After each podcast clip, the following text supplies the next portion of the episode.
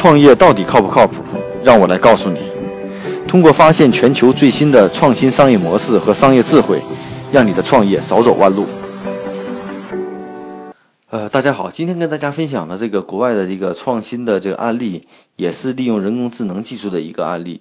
那我们知道，在国内我们会看到很多互联网电视的节目，叫鉴宝的节目，包括随着这个收藏业。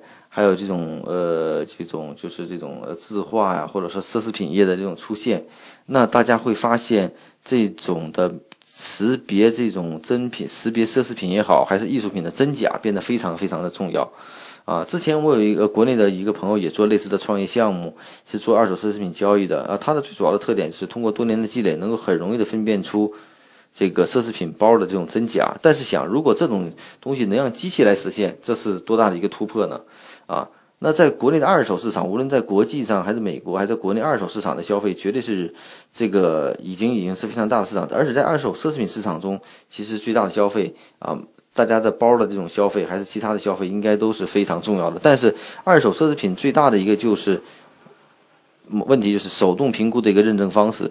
那这种通过人工智能的技术到底能不能实现呢？纽约有一家奢侈品认证服务商叫 Enter Intrepid，呃，Enter Intrepid，呃，却认为这些他们是能为这些企业和用户提供驱动型的技术驱动型的解决方案。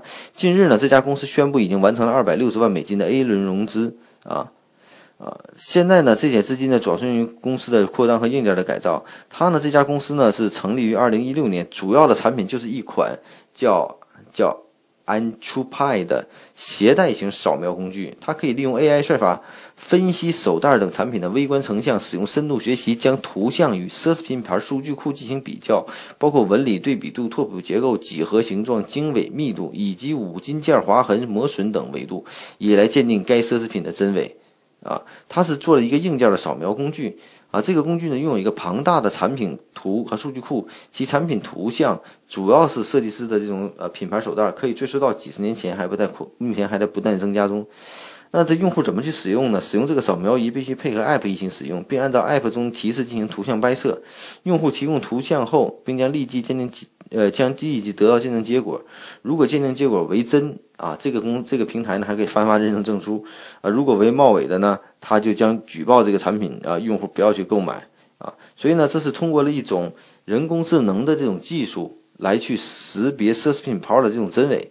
那目前这家公司呢，与一百三十家企业展开合作，它的技术认已认证了二手奢侈品中市场价值为一千四百万美金的产品，啊，至少一些 LV 啊、Chanel 啊或者爱马仕等大品牌和走袋都已经包括。它的这种真伪识别度已经达到了百分之九十七点一啊。所以呢，从他们的除此之外，在它的官网上还列出了二手奢侈品经销商的一些案例啊。所以大家呢，通常只是通过谷歌呀，通过右眼来鉴别这手袋。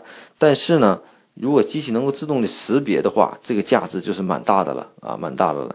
而且他们在接受媒体采访的时候也举过，某个客户的手袋经过两家不同的鉴定机构真伪时，他们的这种经过四次鉴别后，鉴定其不过是高仿品，并且鉴别的非常非常成功啊。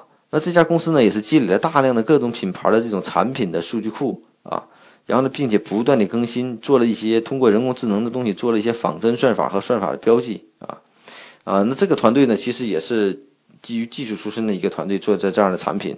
那这个模式对我们的启发是什么呢？其实。国内的二手奢侈品辨别，包括这种艺术品的辨别，都是一个非常大的市场。那在这个过程中，我们怎么取代人工来鉴别？这是肉眼鉴别，这是一个非常挑战性的问题。所以，国外的这家公司呢，英国的这家公司呢，呃，纽约的这家公司，通过人工智能的技术鉴定奢侈品真伪，给我们创造了一个。展开了一个新的思路，就技术在技术上证明已经是可行的了。那是不是在我们的创业过程中，我们也由此从某一个方向细分？比如说，在国内你真的可以坚守二手饰品包的真伪的话，那如果把这一件事情做好的话，那相信有很多平台是愿意跟你合作的啊。你能做这个包鉴伪了，就能做其他的这种鉴别真伪了。所以说呢，希望这个故事的这个分享呢，对大家的这种处罚就是，其实我们在做任何一个行业，哪怕做二手品也好，做任何行业的时候，第一呢，要找到一个细分点，啊，其中解决其中的一个问题。那这个问题呢，能不能用系统化的方法去解决？那这就是我们项目的核心竞争力。关于创业不靠谱，更多的文字资讯，请关注技术帮的微信号，啊，技术帮零零幺。